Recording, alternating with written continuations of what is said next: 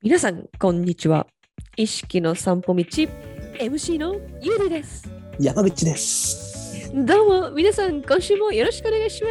ますっていう変なちょっとノリで始めてみましたやべ、なんか、多分みんながみんな気持ち悪いと思ったよ、今。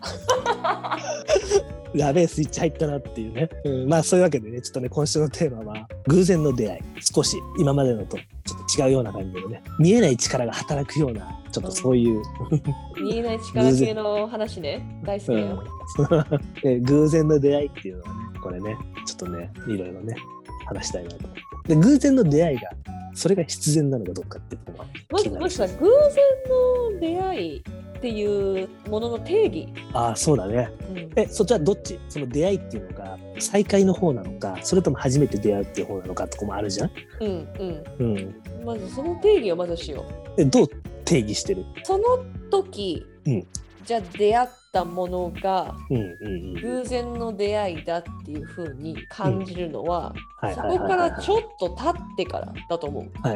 あその要するにその瞬間にはそれが偶然の出会いだっていうふうには感じないあなるほどなるほどそういこうこととかもあると思うんだよね。うん、要するに一回会ってまた同じ人とどっか違うところで会ってとかっていうそういううんそうそう時そうのそう偶然ってことだよねうん、で初めて会った人っていうのは、まあ、どっちかというと奇跡の出会いとかそっちの方になるのかとそっかちだねねうんうんうんまあその人と出会ったことによって自分の大きく変わったこととかってあったりするとかっていう出会いの方と、うんなんかそうたまたま出会うとかっていうね、うんうんそのあ新たに。うんそうそうそう。うん最近あったその偶然の出会いで言ったら、同じこのアパートメントのビルにねあチームメイトが全員住んでるの。おーあ寮みたいな感じなんだそして、ねまあそんな感じなんだけど、ねそうそうそうそう。はいはいはでうん3 4階建てではいはい結構は大きなビルなんビルディングなんだけどいはいで朝こう練習行く時にこうエレベーターを待ってて、はいはいはいはいで上からこう来てはでい扉が開いたらあチームメイト乗ってた、はいはいはでまあ一緒に乗り込んで下まで降りてって、はい車乗って練習場行く、で、まあ、練習から帰ってきてその日にね、うん帰ってきて、えーはい多分帰る時間が結構バラバラだからみんなでいろいろほらうんスーパーとか買い物とか寄ったりとかしてバラバラでまたそこから出かけていく人とかもいるしでうちが帰ってきて車のガレージの階からまたエレベーター待ってて扉が開きましたそしたらまたそのチームメイトが乗ってて怖っょっとこれは怖ってなもうちょっと怖って思っちゃったよ ね何この偶然っていうちょっとね身近なそうそうこうエピエピソードでちょっと面白いんですよストーカーっていう方のね可能性もあるしね ついてきたお前みたいないやこれはあるなと思思っああてなんかエネルギー的な引き寄せあだあって同じ日にエレベーターで同じ人に2回会うってあんまないでしょあでもさそこはありそうだね嘘えだってさその空間がさちょっと狭すぎるねにしたってその1回だけだよ今のところああそっかそっかそっか、うんそんな頻繁には起こうん起こらん起こ怒んない怒んないかっない で怒んないも同じ日だから違う日だったらまだわかるああそっかな朝なんだとろう夕ね方気まずいよねちょっとまずい、まあ、その人との関係性とかにもよるちょっとなちょっとあんまり距離が近くない人だったからあじゃあああみたいなああみたいな感じあまたあったねみたいなあでもそういうのちょっとなんだろうねちょっと気になるよねそういうのねなんかあんのかなってちょっと思っちゃったりするよねそうなんかあんのかなってちょっと思っちゃったりした向こうも思ったのかにもよるけどねうんだからそういだうからのねを偶然の出会いっていうのかななんか俺の友達がねうんそのまあちょっと偶然の出会いについてちょっと話そうよみたいな感じで話した時にまたそういうのを先に友達と話すんですかそうなんですよ僕そういうの好きなんですよで まあそれちょっとき面白いエピソードがあってでその友達あとあるアーティストが好きなのねでその厚木出身の子でその人が生き物係へ違うなんかもうあんまりね知られてないからえジャズとかヒップホップ系の歌を歌うような感じの人で、もう結構年齢上の人で厚木出身の人でうんでなんかそれを何かで知ってその友達がうんでちょっとまあファンになってねうんうんで結構ライブとか行くようになってイベントとかうんでなんかある日厚木を歩いてたのほうその友達がね、うんこう歩いてて、買い物して、で、なんか本屋、あ、買い物して、なんか帰り本屋寄って帰ろうかなと思ってて、でね、こう歩いてたら、女の人に声かけられて、すいません、ちょっと写真撮ってもらってもいいですかみたいな感じで、うんうん、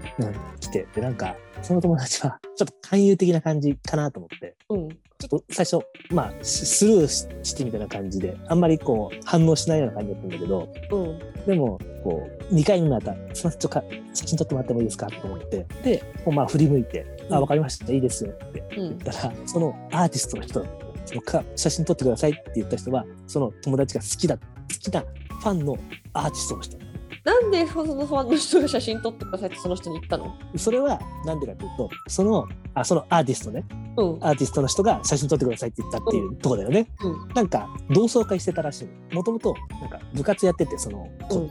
うんうんでなんか同窓会みたいなのしてて食事してて、であのみんなで集まってたからじゃあ記念に写真撮ろうってなって、うんその子が誰か探して街で歩いてる人に、うんうんであの写真撮ってくださいっていうのはそれあれだよみんなで写真撮ってくださいの方ね。えカメラマンをお願いしたってこといや、えっ、とね、 ごめんね、説明が入ったんでね。あの、なんていうのかな、そのアーティストが、の人いるじゃん女の人が、うん部活の同窓会してって、写真を、そう、た頼むっていうか、あのみんなで写真撮りたいから、その、たまたま街を歩いてた俺の友達がいてね、うんあの、その声をかけられたってことだから、うんそのアーティストの方に。で、写真撮ってくださいっていうのは、それはみんなの、こう、撮ってくださいっていうね、分かった、分かった、今。だかその友達ら声をかけられたってそことのだね声をかけられてその,、うんそのアーティストの同窓会の集合写真をその人が撮ってそうそうそうそうそう。ああの、そう、友達がね、友達はがい俺の友達がね。で、その時に見たら、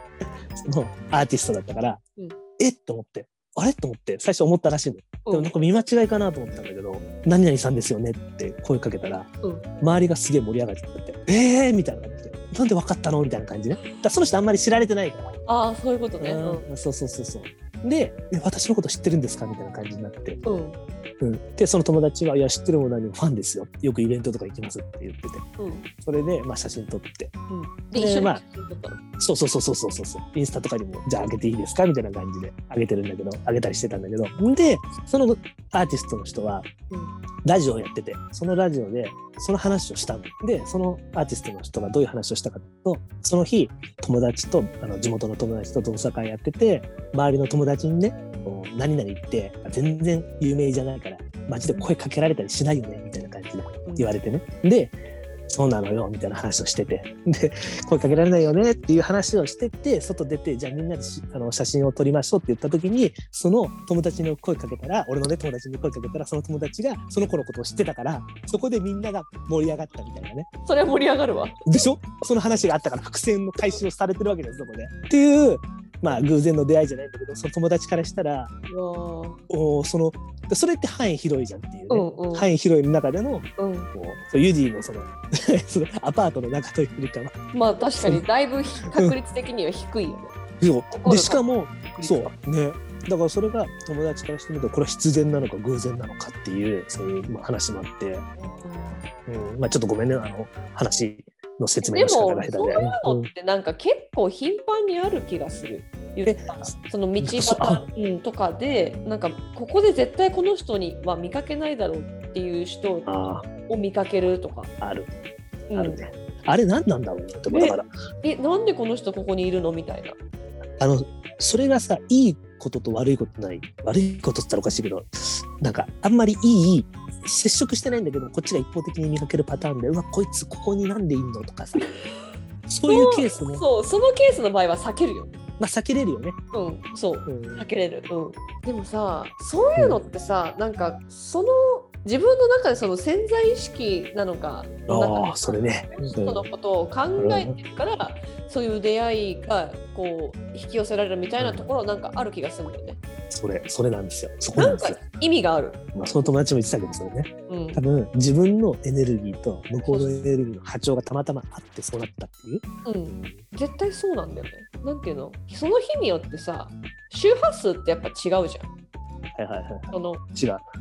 だからそう考えるとさなんだろう再現性を高めるとか必然性を高めるとかっていうのがバカらしく思えちゃう時もあるんだよね。要するにそこってもうエネルギー頼みでしょっていうそうそそのうそ日うそうのね、うはん波長とかさうん、その波長とかエネルギーのバランスがちょっとずれるだけで起こる現象も変わるしでその人